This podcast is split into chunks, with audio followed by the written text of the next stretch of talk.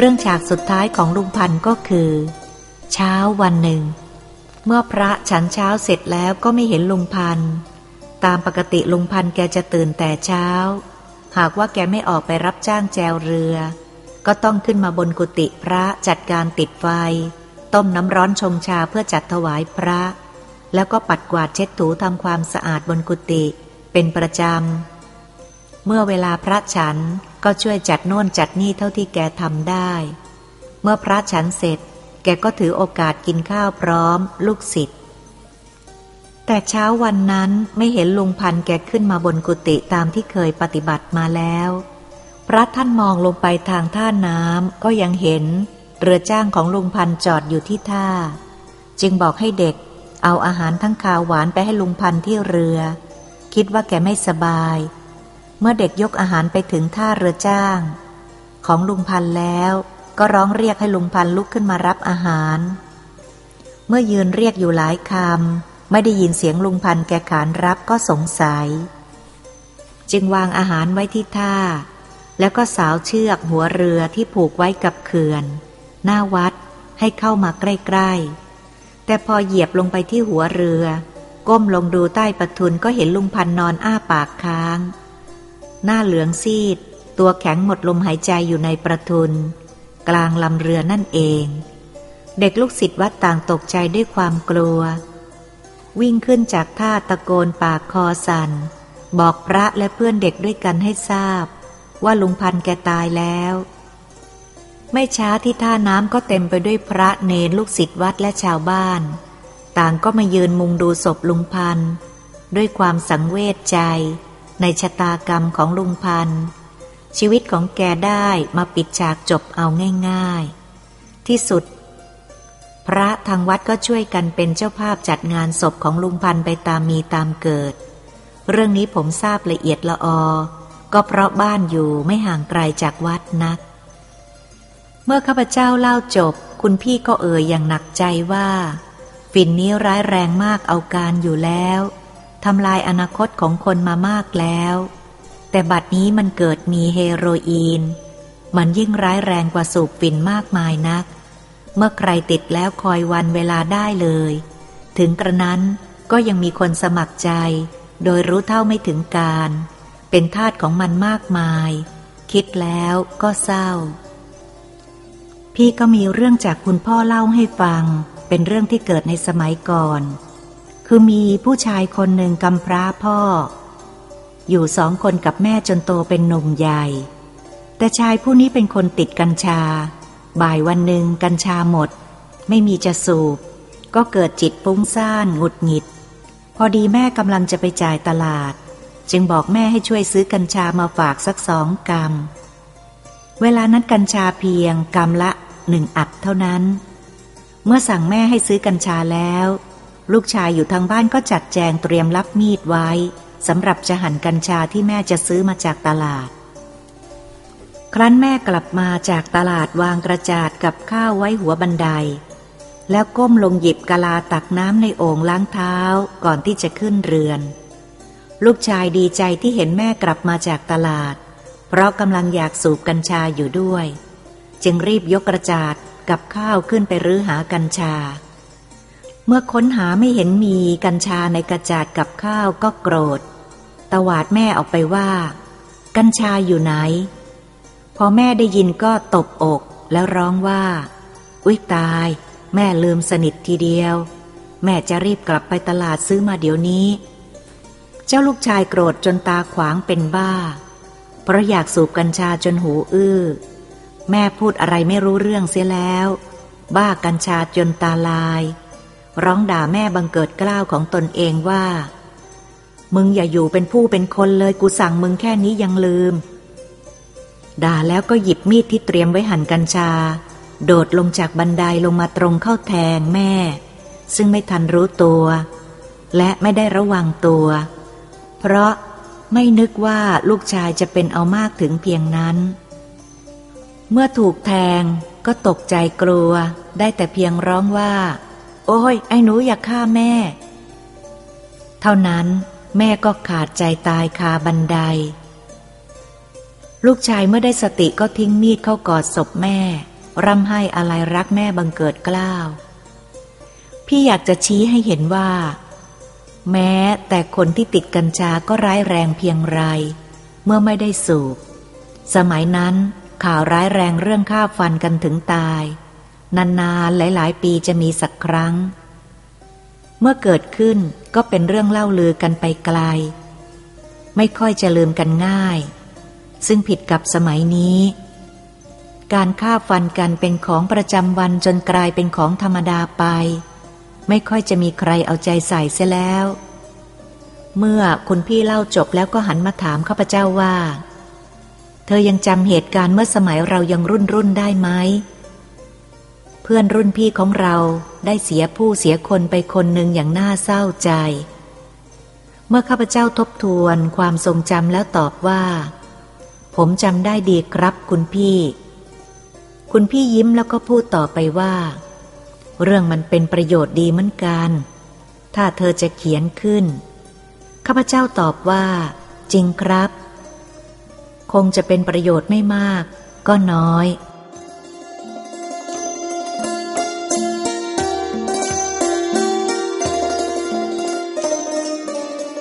ข้าพเจ้าอยากจะพูดว่า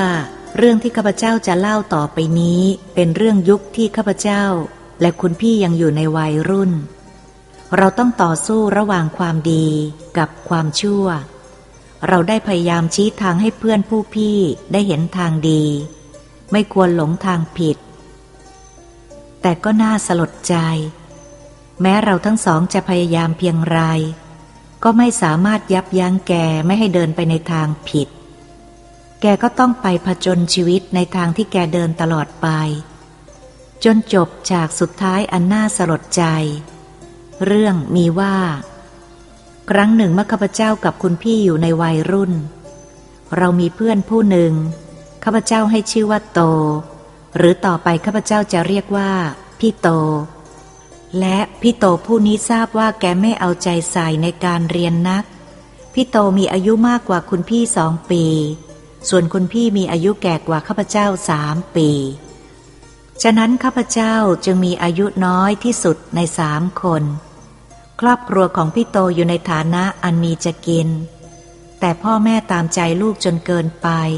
กลายเป็นกลัวลูก พี่โตเป็นคนใจใหญ่ ชอบเลี้ยงอาหารและขนมเราทั้งสองเสมอ แม้เราจะเลี้ยงตอบแทนก็ไม่ยอม จนเรารู้สึกเกรงใจ เพราะฉะนั้นเราจึงชอบกัน และเห็นเป็นคนใจดี แม้เราจะรู้จักพี่โต เราก็ไม่เคยไปเที่ยวที่ไกลๆ และนานๆด้วยกัน วันหนึ่ง เป็นครั้งแรกที่พี่โตได้ชวนเราไปเที่ยวหาซื้อของในระยะไกล ซึ่งห่างจากบ้านสองระยะรถราง ข้าพเจ้ายังจำได้ดี พี่โตชวนเราไปหาซื้อของที่เวิ้งสะพานเหล็กบน เวลานั้นยังไม่มีโรงหนังหรือ โรงละครนครเกษม ภายหลังจึงได้เรียกเวิงนครเกษม เวิงนั้นมีอยู่สองเวิง คือสองฝั่งหลังตึกข้างถนนเจริญกรุง ทั้งสองเวิงก็ขายของเก่าที่ใช้แล้วเหมือนกัน ผิดกันแต่ฝั่งวัดพระพิเรนมีเวิงเล็กกว่าทางตลาดปีรกา ของที่ใช้แล้วมีขายทุกอย่างทุกชนิด เราจะหาได้ที่เวิ้งเหล่านี้ด้วยราคาไม่สู้แพงนัก ก็สมราคากับของที่ใช้แล้ว ทราบว่าของเหล่านี้เอามาจากโรงรับจำนำที่มีผู้จำนำขาดส่งดอกเบี้ย หรือเกินกำหนดที่จะไถ่คืน พวกโรงรับจำนำจึงได้ระบายขายให้พวกเวิร์งนี้ เห็นมีขายมากก็คือพวกเสื้อผ้าสีต่างๆ แขวนไม้ไว้มากมาย บางอย่างก็ยังใหม่ ยังไม่เคยใช้เลย พี่โตบอกเราว่า ของพวกนี้ราคาถูกกว่าที่เราจะไปซื้อของใหม่ที่ร้านใหญ่ ๆ หลายเท่า บางทีมีของดีๆ ซึ่งตามตลาดไม่มีขาย แกพาเราไปในเวิ้งฝั่งวัดพระพิเรนทร์เที่ยวเดินหาของที่ต้องการ เข้าร้านโน้น เข้าร้านนี้ เราก็เดินตามแกไป แต่เราพยายามยืนคอยนอกร้าน เพราะเราไม่มีอะไรที่ต้องการ และพวกจีนที่ขายของเหล่านั้น ก็ชอบเรียกพวกเราว่า พี่ ทั้งๆ ที่เราอายุอ่อนกว่าจีนคนขายมาก บางคนก็เป็นตาแปะผมขาวแล้ว ก็ยังเรียกพี่ และดูเหมือนจะเป็นธรรมเนียมที่พูดคล้ายๆกันว่า พี่เชิญก่อนสิพี่ ต้องการอะไรเชิญข้างใน นั่งก่อนสิพี่ บางร้านก็ตรงเข้ามาจูงมือเข้าไปในร้าน บางทีเราเดินเลยมาแล้ว แกก็กวักมือเรียกว่า กลับมาก่อนสิพี่อย่าเพิ่งไป นอกจากพวกเราจะเดินเที่ยวหาของแล้ว ก็ยังมีชาวบ้านนอกที่เดินมาเที่ยวหาซื้อของใช้แล้วเช่นกัน เราปล่อยให้พี่โตเข้าไปเลือกของเก่าๆในร้านแห่งหนึ่ง ซึ่งเราสองคนยืนคอยหน้าร้านห่างๆคุณพี่แอบกระซิบข้าพเจ้าว่า พี่ไม่ยอมใช้ของพวกนี้เป็นอันขาด กลัวมันจะเอามาจากคนตาย หรือคนเป็นโรค เราเรียกพี่โตมากระซิบบอกไม่ควรซื้อ แล้วก็ช่วยกันอธิบายเหตุผลให้ฟัง แต่พี่โตไม่ยอมฟัง กลับหัวเราะว่าแกไม่กลัว แล้วก็กลับเข้าไปในร้าน ให้เจ้าของร้านผู้ขายขนผ้าม่วงสีต่างๆ ออกมาเป็นตั้งตั้งเมื่อเลือกได้ตามต้องการแล้วก็ถามราคา ต่อรองกัน จะเป็นด้วยต่อราคาถูกเกินไป หรือจะเป็นด้วยคนขายลื้อขนผ้าออกมามากมาย แล้วก็ผิดหวังในการซื้อขายไม่ตกลง จึงไม่เป็นที่พอใจของผู้ขาย แกคงโกรธมาก จึงถมน้ำลายออกมาด้วยกิริยาหยาบคายบนด่าภาษาของแกซึ่งเราไม่รู้เรื่อง พี่โตก็เกิดโมโหขึ้นมาบ้าง จะเอาเรื่องเกือบวางมวยกับจีนคนขาย เราไม่รู้เรื่องอะไรมากนัก เพราะยืนอยู่นอกร้าน พอเห็นท่าไม่ดีจะเกิดเรื่อง คุณพี่เป็นคนใจเย็น ด้วยฝึกจิตมาตั้งแต่เด็ก เห็นข้าพเจ้าหุนหันก็วิ่งเข้าไปในร้าน เพื่อช่วยพี่โต คุณพี่จึงกระตุกแขนไว้ และพูดว่า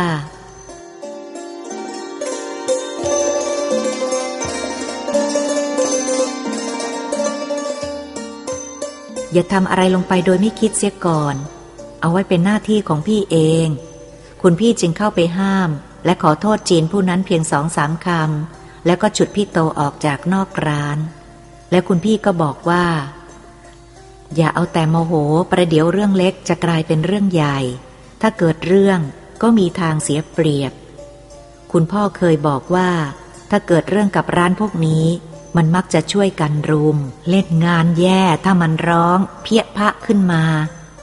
เราก็หนีไม่ทัน พวกมันจะพากันเล่นงานเราทุกซอกทุกมุม เคยมีตัวอย่างมาแล้ว เพราะพวกนี้ส่วนมากเป็นอั้งยี่ และพวกที่ดีก็มีมาก แต่คงไม่มีใครกล้าช่วย เพราะกลัวอิทธิพลของพวกอั้งยี่ เพราะดีที่พี่โตเชื่อฟังคำของคุณพี่ เรื่องที่เกิดขึ้นก็สงบลง เราพากันออกจากเวิ้งไปทันที ปล่อยให้จีนเจ้าของร้านกลด่าไปตามเรื่องของมัน ก็เป็นอันว่าพี่โตซื้อของอะไรยังไม่ได้เลย เมื่อออกมาทางถนนเจริญกรุงแล้ว ก็มองเห็นพวกบ้องกัญชาอยู่ข้างถนนเป็นแถว โดยมีเสื่อปูอยู่หน้าตึกแถวข้างริมทางเดิม แต่ละแห่งมีบ้องกัญชาตั้งไว้หลายบ้อง แข่งกันว่าใครจะประดับเหรียญตราแปลกและสวยกว่าใคร และมีเหรียญมากกว่ากัน บางแห่งเจ้าของบ้องก็นั่งหันกัญชาบนเขียงเล็กๆ ปากก็ร้องเชื้อเชิญให้ผู้ที่เดินผ่านไปมา ให้หยุดลองสูบดู และบอกซื้อบ้องกัญชา แต่ละบ้องมีชื่อต่างๆ กันอย่างไพเราะ คุณพี่กับข้าพเจ้าเคยรู้ความร้ายแรงของผู้ตกเป็นทาสของกัญชามาแล้ว ก็เศร้าใจที่เห็นการสูบกัญชาทำเป็นการค้า เพราะการสูบกัญชาข้างถนนเวลานั้น รู้สึกว่าเป็นธรรมดา บางแห่งเราเห็นคนหนุ่มนั่งลงบนเสือ่อก้มหน้าก้มตาดูดควันจากบ้องกัญชา ซึ่งมีเจ้าของบ้องบริการอยู่ข้างๆ และก็มีเด็กหนุ่มหลายคนนั่งล้อมลง สวนเสเฮฮา ปรัดกันดูดควันจากบ้องกัญชาอันเดียวกันอย่างสนุกสนาน เจ้าของบ้องหั่นกัญชาคอยให้บริการแทบไม่ทัน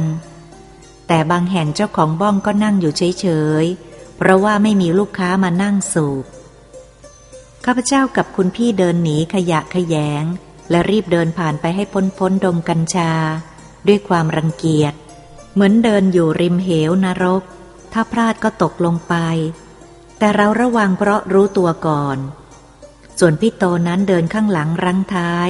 เมื่อเราเดินผ่านดงนรกนั้นแล้ว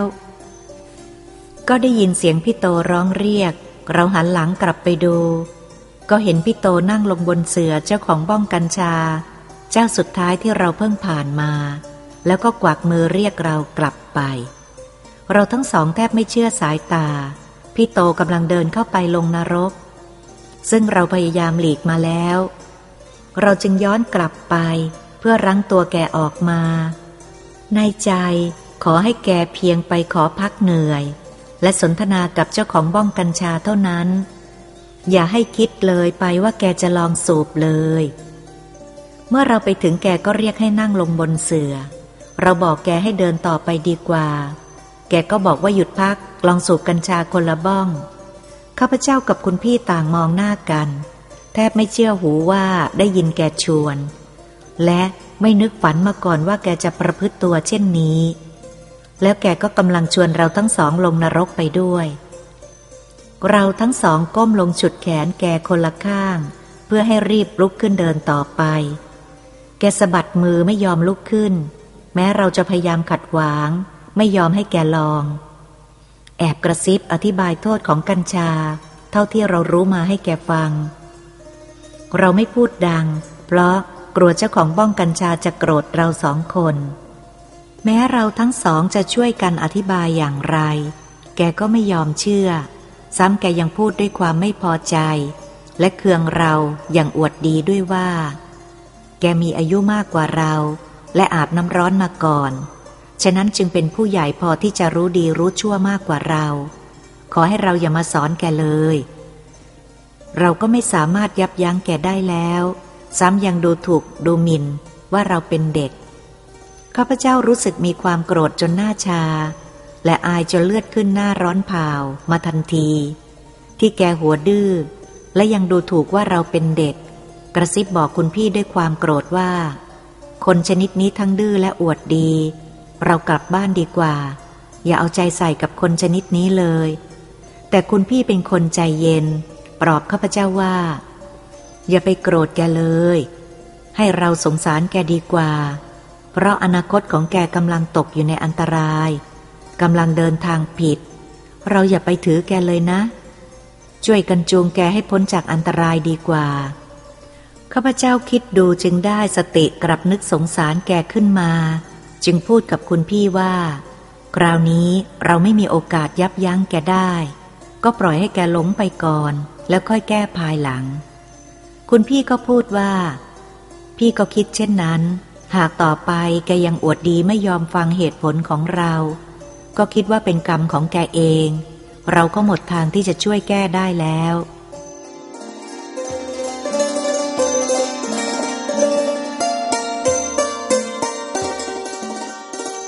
เมื่อข้าพเจ้าพูดกับคุณพี่เข้าใจกันดีแล้ว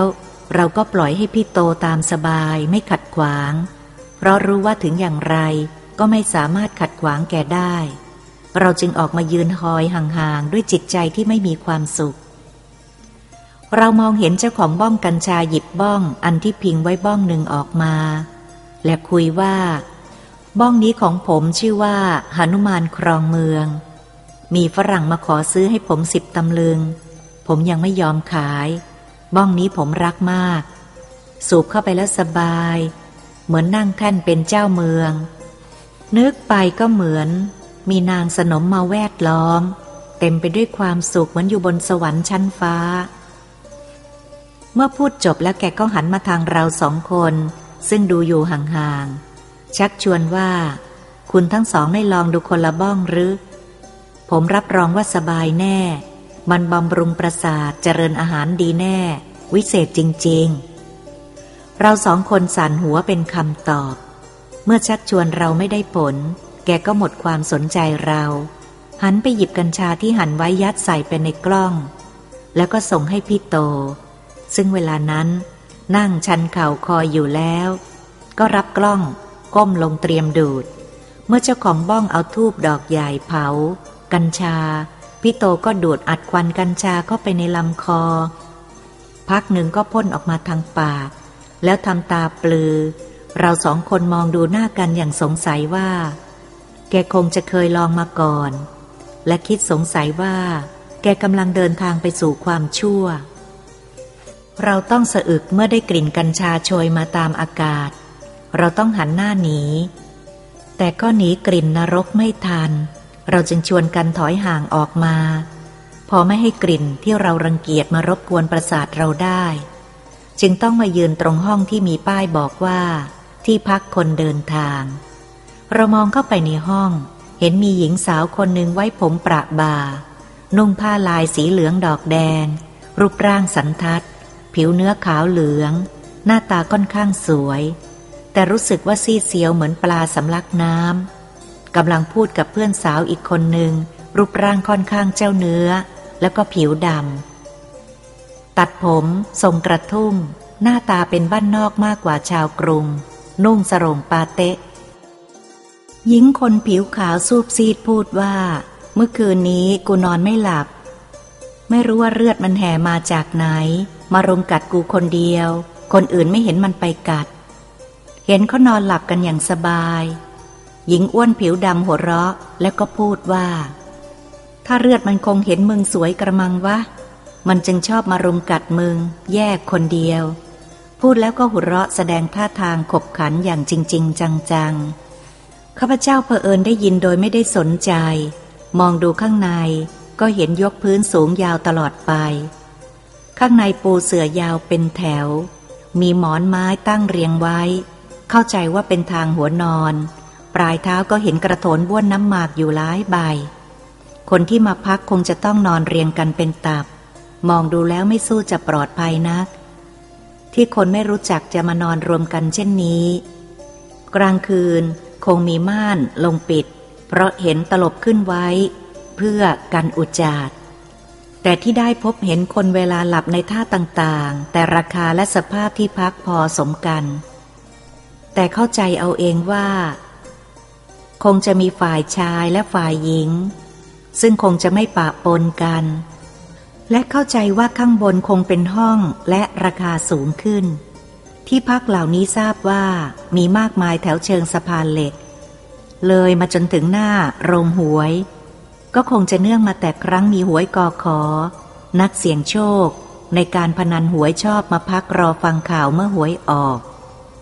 ยิ่งวันออกพรรษาผู้คนต่างก็พากันมาเข้ากรุงมากมาย เพื่อเสี่ยงโชคการพนันหวยกอขอ เรียกว่าหวยออกพรรษา หน้าโรงหวยก็แน่นไปด้วยผู้คนจากชนบท ที่พักคนเดินทางไม่พอต้อนรับคนมาเล่นหวยออกพรรษา พวกชาวบ้านนอกก็ต้องนอนตามริมทางเดินหรือนั่ง นกตลอดรุ่ง เพื่อรอฟังข่าวหวยออก ต่อมาเมื่อปีพุทธศักราช 2459 ทางการให้เลิกเล่นหวยกอขอ ขุนบานออกหวยคนสุดท้าย ข้าพเจ้าจำไม่ผิดก็คือ ยี่กอหงพวกที่พักคนเดินทางจึงค้างมาตั้งแต่ครั้งนั้น แล้วก็ค่อยๆเลิกล้มไปจนถึงวันนั้น เหลือไม่กี่แห่ง ข้าพเจ้านึกเพลินอยู่ จะย้อนมาพูดถึงเรื่องของพี่โต เมื่อแกเห็นเราทั้งสองไม่ยอมใจอ่อนเห็นดีเห็นชอบไปลองสูบกัญชากับแก และเมื่อเราห้ามหรือขัดขวาง แกไม่ให้สูบกัญชา ไม่ได้ผล ก็รู้สึกว่าเราได้แยกกันทางจิตใจ ตลอดของความรู้สึกไม่สนใจกับเราต่อไป หาความสำราญด้วยการสูบกัญชาอย่างสบายใจมิได้คิดว่าเราสองคนกำลังยืนรออยู่ด้วยความกระวนกระวาย ไม่มีความสบายใจที่ได้เห็นสภาพของเพื่อนประพฤติไปในทางผิด เช่นนั้น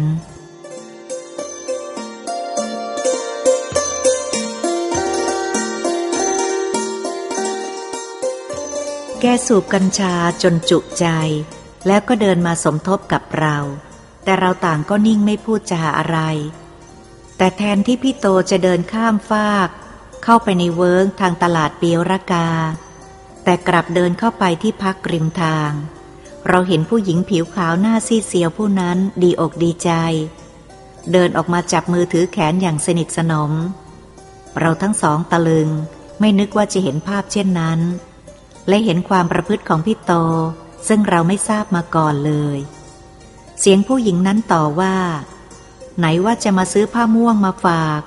ไม่เห็นมีสักผืนเลย เราไม่ทราบว่าพี่โตแกตอบว่ากระไร เพราะแกพูดเสียงค่อยเกินกว่าที่เราจะได้ยิน แล้วผู้หญิงคนนั้นก็หัวเราะ เมื่อพี่โตมองเห็นเรายืนรออยู่ข้างนอกไม่ยอมเข้าไป ก็กวักมือและพยักหน้าให้เราเข้าไป ข้าพเจ้าจะเดินเข้าไป คุณพี่ฉุดแขนไว้แล้วพูดว่า อย่าเข้าไป ข้าพเจ้าบอกว่าจะไปฉุดพี่โตออกมา คุณพี่สั่นหัวแล้วพูดว่า ทุกอย่างมันสายเสียแล้ว เราสองคนไม่สามารถจะฉุดแกออกจากลมลึกแห่งความชั่วได้ พี่ทราบดี ข้าพเจ้าถามคุณพี่ว่า แล้วเราจะทำอย่างไรดี คุณพี่บอกว่า เธออย่าเข้าไปในที่พักเดินทางเป็นอันขาด พี่เคยทราบข่าวว่า มีผู้มาสำรวจได้พบเชื้อโรคบุรุษแถวที่พักเดินทางเชิงสะพานเหล็กนี้ ว่าเป็นเชื้อโรคที่ร้ายแรงที่สุด เมื่อพี่โตพยายามเรียกให้เข้าไปไม่สำเร็จ แม้ว่ากวักมือก็แล้ว ขยิบตาก็แล้ว เราทั้งสองก็ไม่ยอมเข้าไป จนรู้สึกว่าแกจะเคืองเราที่ไม่ยอมตามใจแก และยังคอยขัดใจตลอดมา แกเดินออกมาที่เราทั้งสองคนยืนอยู่หน้าที่พักคนเดินทาง พูดด้วยหางเสียงสะบัดสะบัดด้วยความโกรธว่า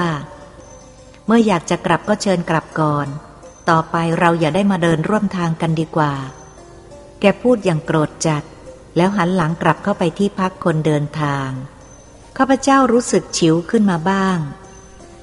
อยากจะว่าให้เจ็บๆเราหวังดีแท้ๆ ยังมาแสดงกิริยาไม่น่าดูกับเรา แต่กลับใจมองตามหลังแกหายเข้าไปในที่พักคนเดินทาง ด้วยความสงสาร คุณพี่พูดขึ้นว่า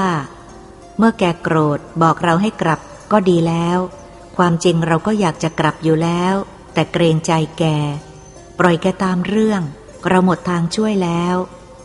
วันนั้นเรากลับกันสองคนด้วยความเศร้าใจจนพูดอะไรไม่ออก นับแต่วันนั้นต่อมา เราก็ไม่ได้เดินร่วมทางกับพี่โตต่อไป และไม่ค่อยได้ทราบข่าว รู้สึกว่าเราได้แยกทางกันทางจิตใจ และความประพฤติ ต่อมาเราได้ข่าวว่าแกได้หลบหนีออกจากบ้าน พร้อมด้วยเงินสดจำนวนหนึ่ง พ่อแม่ของแกก็ผิดหวังในบุตรที่รัก มาประพฤติชั่ว ไม่ช้าพ่อของแก ก็ถึงแก่กรรมลงด้วยความเสียใจ ต่อมาแม่ของแกก็ยากจนลง อพยพจากบ้านเก่าไปอยู่แห่งใหม่ที่ไม่มีใครทราบ จากนั้นเราก็ต่างเข้าไปทำงาน ปีแล้วปีเล่าได้ผ่านไป จนเราต่างก็มีครอบครัว เป็นภาระที่ต้องรับผิดชอบ นานๆข้าพเจ้าจะได้พบคุณพี่สักครั้งหนึ่ง และต่างก็ถามข่าวถึงพี่โต แต่ไม่มีใครเคยเห็น หรือได้ทราบว่าอยู่ที่ไหนเลย แต่มาวันหนึ่งข้าพเจ้าก็พบแกขณะที่ข้าพเจ้าขับรถไปบนท้องถนนสายหนึ่งในจังหวัดพระนคร ข้าพเจ้าเรียกชื่อแก ขอให้แกหยุดพบกับข้าพเจ้า และรับรองว่าข้าพเจ้าจำแกไม่ผิด แม้รูปร่างจะเปลี่ยนไปบ้าง ในระยะสิบสิบปีที่ไม่ได้พบกัน ข้าพเจ้าก็ยืนยันได้ วันที่ข้าพเจ้าพบแกนั้น ยังจำได้ว่าแกเอาผ้าเขาวม้าพันคอ เมื่อเรียกชื่อ แกก็หันมามอง แทนที่แกจะหยุดตามที่ข้าพเจ้าขอร้อง แกกลับรีบเดิน เหมือนคนที่ไม่เคยรู้จักหรือสนใจ ข้าพเจ้าจึงหาที่จอดรถข้างถนนให้เรียบร้อย แล้วก็รีบลงจากรถเที่ยวตามหาทิศทางที่แกเดิน เข้าใจว่าแกคงไม่อยากพบ คงจะหลบเข้าถนนซอย เพราะถนนนั้นมีหลายซอย และตามซอยก็ยังแยกได้หลายทาง และใกล้กับตลาด คนกำลังชุลมุนพากันมาจ่ายตลาด เป็นอันว่าข้าพเจ้าผิดหวังที่จะได้พบแก ต่อมาข้าพเจ้าก็ไม่ได้พบแกอีก ทั้งๆทที่ข้าพเจ้าก็หาโอกาสไปแถวที่เคยพบหลายครั้ง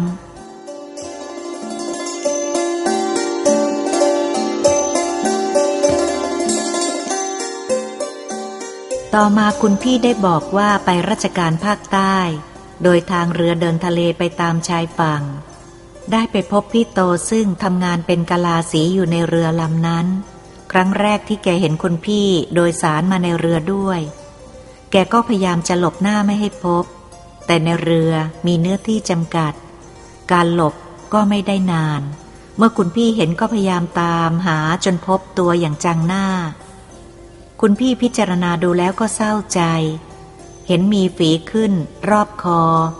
บางหัวก็หายแล้ว บางหัวกำลังจะหายแต่ยังไม่สนิทดี เมื่อได้ถามถึงทุกสุข แกก็ทำท่าจะร้องไห้ บอกว่าพี่อายเพื่อนฝูงเหลือเกิน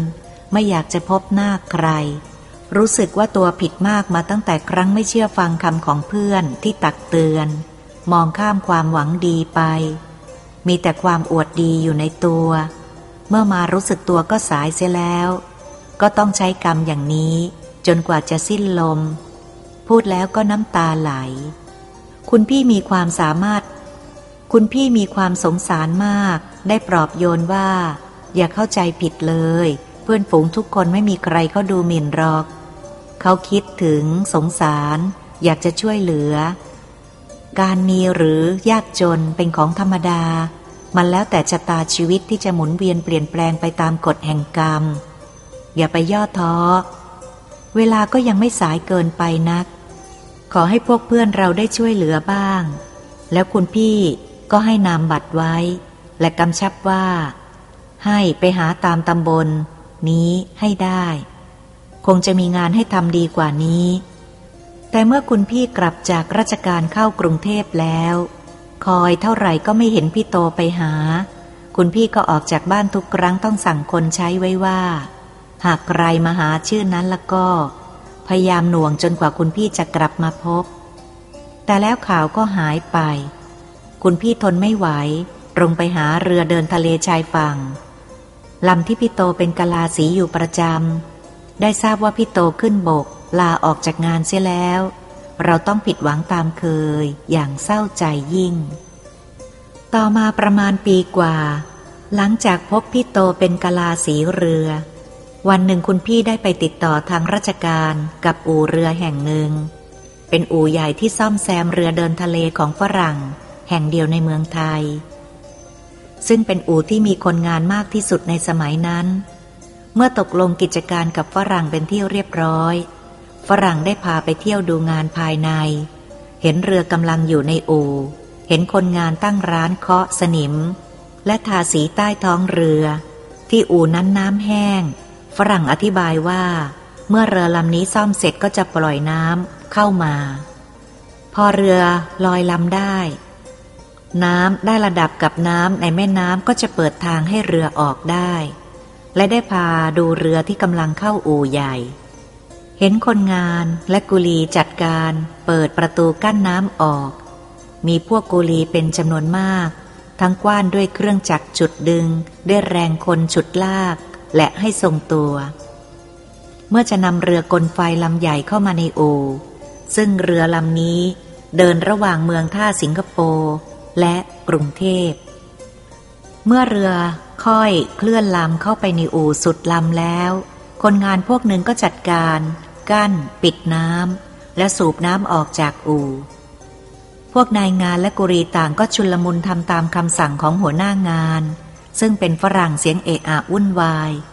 อีกพวกหนึ่งก็จัดการใช้ไม้ และคอยยันเรือไว้ทุกด้าน เพื่อให้เรือทรงตัวเมื่อน้ำแห้งหมด การทำงานได้ประสานกันทุกฝ่ายอย่างมีระเบียบวินัยดี ไม่นานนักก็มองเห็นพวกผู้หญิงและเด็ก ในมือมีกระป๋องคนละใบ สวิงคนละอันเรียมคอยยืนให้น้ำแห้งอู่ จะได้จับปลาที่ค้าง เข้าใจว่าคงเป็นเมีย และก็ลูกหลานของคนงานที่บ้านอยู่ภายในบริเวณอู่ เพราะบุคคลภายนอกห้ามเข้าไปทันใดสายตาของคุณพี่ก็มองไปเห็นคนคนหนึ่งจำได้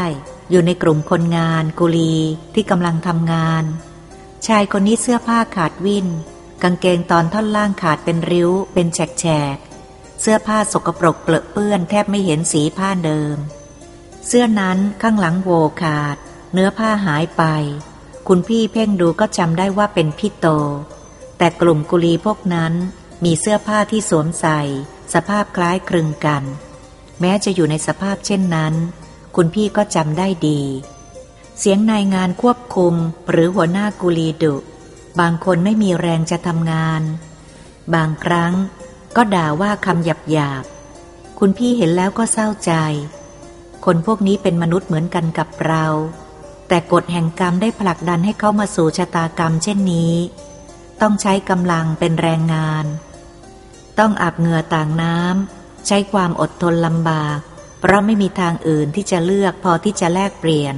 กับมูลค่าเล็กน้อย เพื่อยังชีพแบบหาเช้ากินค่ำนี่ก็เป็นเพราะเหตุที่ตนสร้างขึ้นเมื่ออดีตวัยรุ่น ผลลัพธ์ได้เห็นเมื่อปลายมือ ในชาตินี้ไม่สามารถจะหลีกกฎแห่งกรรมไปได้ เช่นพี่โตผู้ใจดี เคยเลี้ยงอาหารและขนมเราเมื่อตอนเด็ก คุณพี่เศร้าใจจนบอกไม่ถูก เผลอไป เมื่อฝรั่งพูดอะไรชี้อะไรให้ดู เหมือนจะถูกมนสะกด พอฝรั่งพูดซ้ำจึงได้สติ เพราะกำลังคิดเรื่องเศร้าวันนั้นตลอดเวลาคุณพี่ไม่มีความสบายใจเลย จะเข้าไปทักทายปราศัยกับพี่โตในเวลางานเช่นนี้ ย่อมไม่เหมาะไม่สมที่ควรจะท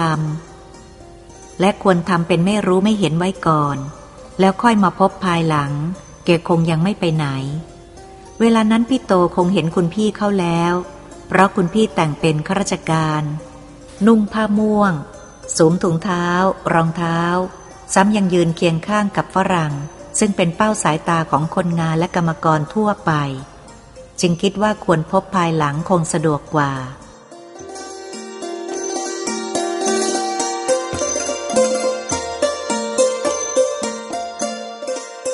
ต่อจากนั้นมาอีกสองวัน คุณพี่ก็ตั้งใจว่าจะไปพบกับพี่โต การที่จะไปในอู่ซึ่งมีบริเวณกว้างขวางใหญ่โต เที่ยวตามหาคงไม่พบได้ง่าย ซ้ำจะเสียเวลางานของเขาด้วย และข้อสำคัญอย่างหนึ่งก็คือ พี่โตคอยหลบหลีกไม่อยากให้พบ ฉะนั้นจึงตกลงใจว่า จะไปพบในเวลาเลิกงานตอนเย็น คงพบได้ง่ายดีกว่าเวลาอื่น เมื่อจวนเวลาบ่ายห้าโมงเย็นกำหนดพวกกรรมกรและคนงานในอู่จะเลิกงาน คุณพี่ก็ไปถึง และรอคอยอยู่หน้าประตูทางออกของพวกคนงาน และกรรมกร อูนั้นมีสองประตูห่างกัน ประตูหนึ่งสำหรับพวกฝรั่งที่มีรถยนต์และเสมียนคนงานในออฟฟิศ ส่วนอีกประตูหนึ่งสำหรับพวกช่างกลในโรงงาน และกรรมกรกุลีออก พอไปรอได้สักครู่ทางประตูออกของพวกโรงงานช่าง และกรรมกรทั่วไปออก ก็ได้ยินเสียงสัญญาณเลิกงานดังขึ้น ทันใดแขกยามก็เปิดประตู คนงานทยอยกันออกมามากมาย ล้วนแต่แต่งตัวด้วยสีน้ำเงิน ส่วนมากเป็นช่างกล และเป็นชาวจีน ถนนหน้าอู่ก็มืดมัวไปด้วยฝูงคนงานทยอยกันออกไม่ขาดสาย ต่างก็เร่งกลับบ้าน คุณพี่คอยอยู่ข้างประตูจนคนงานออกเกือบหมด จึงถึงพวกกรรมกรกุลี พวกนี้ส่วนมากใส่เสื้อผ้าขาดวินเนื้อตัวมอมแมม มีนายงานหรือหัวหน้ากุลีแต่งกายเรียบร้อย สะอาด